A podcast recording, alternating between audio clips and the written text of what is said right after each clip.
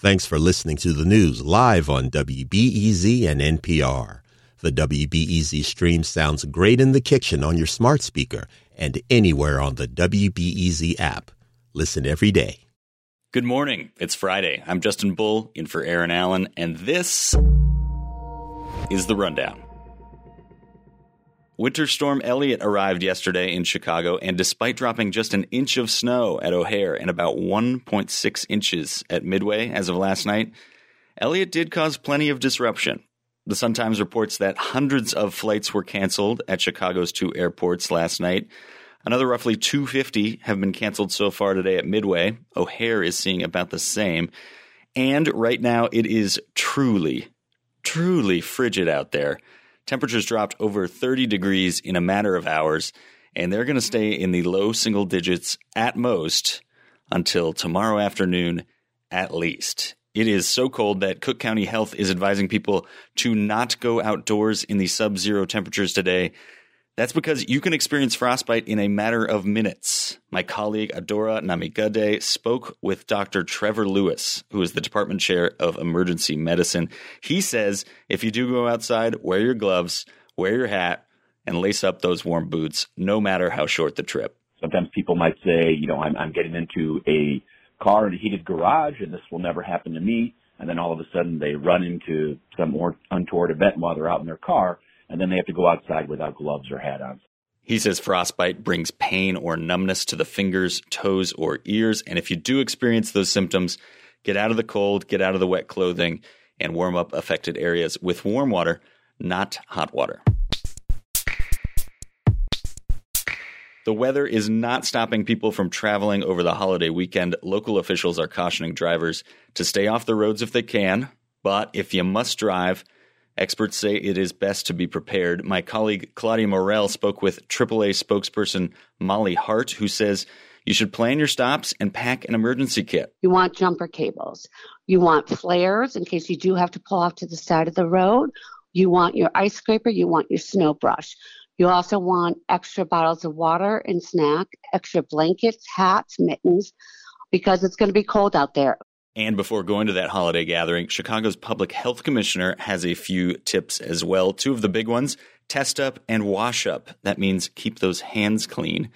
Dr. Allison Arwady says people can also wear masks indoors to help prevent the spread of respiratory infections like COVID and RSV. If you are not feeling well yourself, I don't really care if it's COVID. Please wear a mask. Don't spread your cold germs. Don't spread your, you know, your coughs. Chicago is currently in the medium risk category for COVID, medium, but Arwady expects that to rise after the holidays. She says mask mandates may return if the city's COVID risk level crosses into the high category.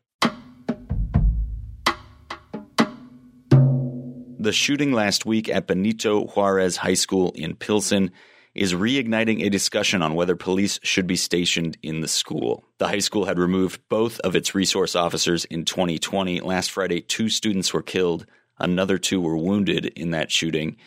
An emergency school meeting was held last night over Zoom in response. Here's teacher Liz Winfield. If we want true safety, what we really need is restorative justice counselors and really address these problems at the root cause rather than as a reactionary response. My colleague Sarah Karp reports that the general consensus among teachers, parents, and students was that they do not want police officers stationed inside the school, although some said they would like to see a greater security presence outside before and after school. Now, on to a few quick hits. Chicago's election board has kicked out its first candidate in the race for mayor, Johnny LoGalbo, will not be listed on the ballot after the board ruled yesterday that he failed to secure the minimum 12,500 signatures. Two of the 10 candidates remaining are still fending off challenges against their petitions. That's police officer Frederick Collins and 6th Ward Alderman Roderick Sawyer. This process of mayoral candidates trying to boot each other off of the ballot is absolutely fascinating to me. Chicago politics is wild. And luckily for you, me, and everyone, these hearings on pending challenges, they continue into next week. Huzzah.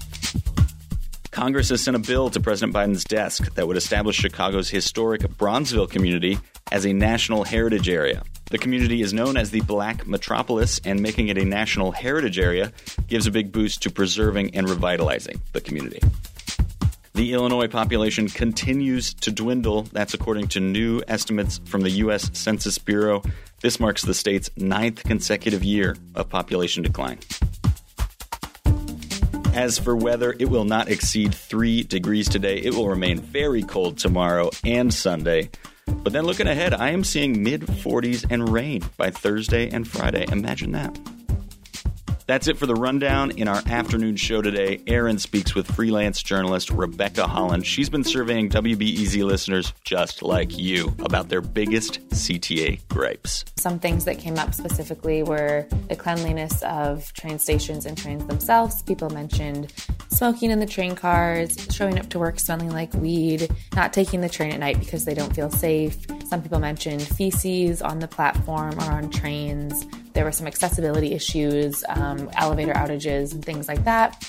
Sounds like people were really holding back. We talk about that survey, those complaints, and what the city plans to do about them. That's today at 2 p.m. Thank you so much for listening, and we will see you then.